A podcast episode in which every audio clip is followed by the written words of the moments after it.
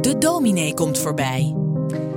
Vandaag de overdenking van uh, Sjoerd uh, Mullig. En uh, hij is hier vanochtend bij ons. Dominee, pardon, dominee, werkzaam in de Regenboogkerk in Epen.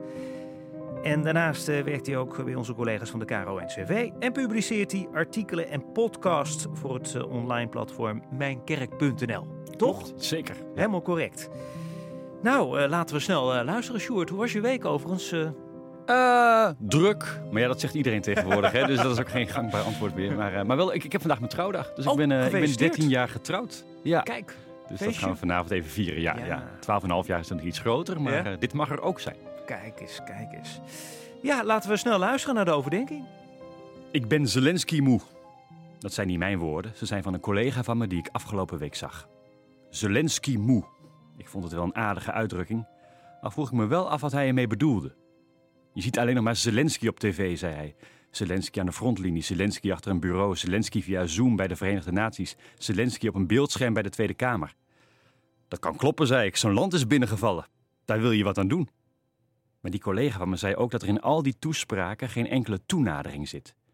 Er is een vraag om wapens, er is een vraag om materieel, er is een vraag om sancties, maar er is geen roep om vrede. Er is geen opening tot een gesprek. Het is alleen maar oorlog en mijn collega kan er niet mee omgaan.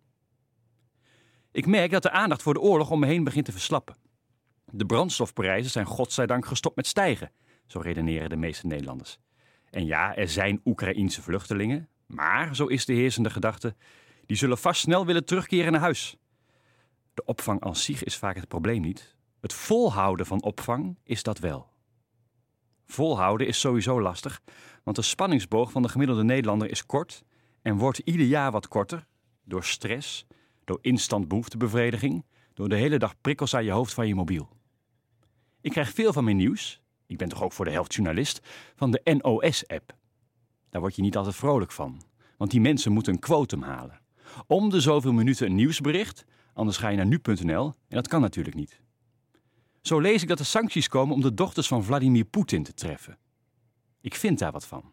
Ik vind niet dat je een kind moet aanpakken omdat haar vader verkeerde beslissingen neemt. En bij de NOS lees ik veel berichten over Oekraïne van zogenaamde defensie-experts. Vooral van Klingendaal, maar ook van Defensie zelf. Ook dat heeft iets bevreemdends.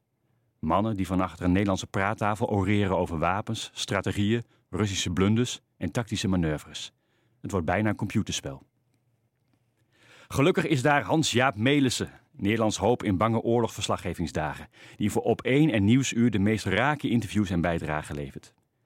En dan blijkt de waarheid beestachtig hard te zijn. Want ook Oekraïners maken zich op grote schaal schuldig aan oorlogsmisdaden, zoals het executeren en martelen van Russische krijgsgevangenen. Dat is wat oorlog doet. Het eerste slachtoffer is de waarheid, maar direct daarna volgt de goedheid en daarna het gezond verstand. Aan beide kanten. Binnenkort is het 4 mei.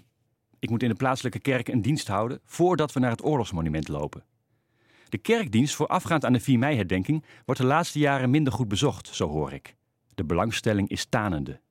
Zie het als een soort Zelensky-moeheid. Zouden de beelden van de oorlog in Oekraïne het besef dat vrede niet vanzelfsprekend is, de animo aanwakkeren? Ook voor 4 mei? Ook voor een kerkdienst op die avond? Ik vrees met grote vrezen. Nederland is geen oorlog meer gewend. Geen onveiligheid, geen onderdrukking.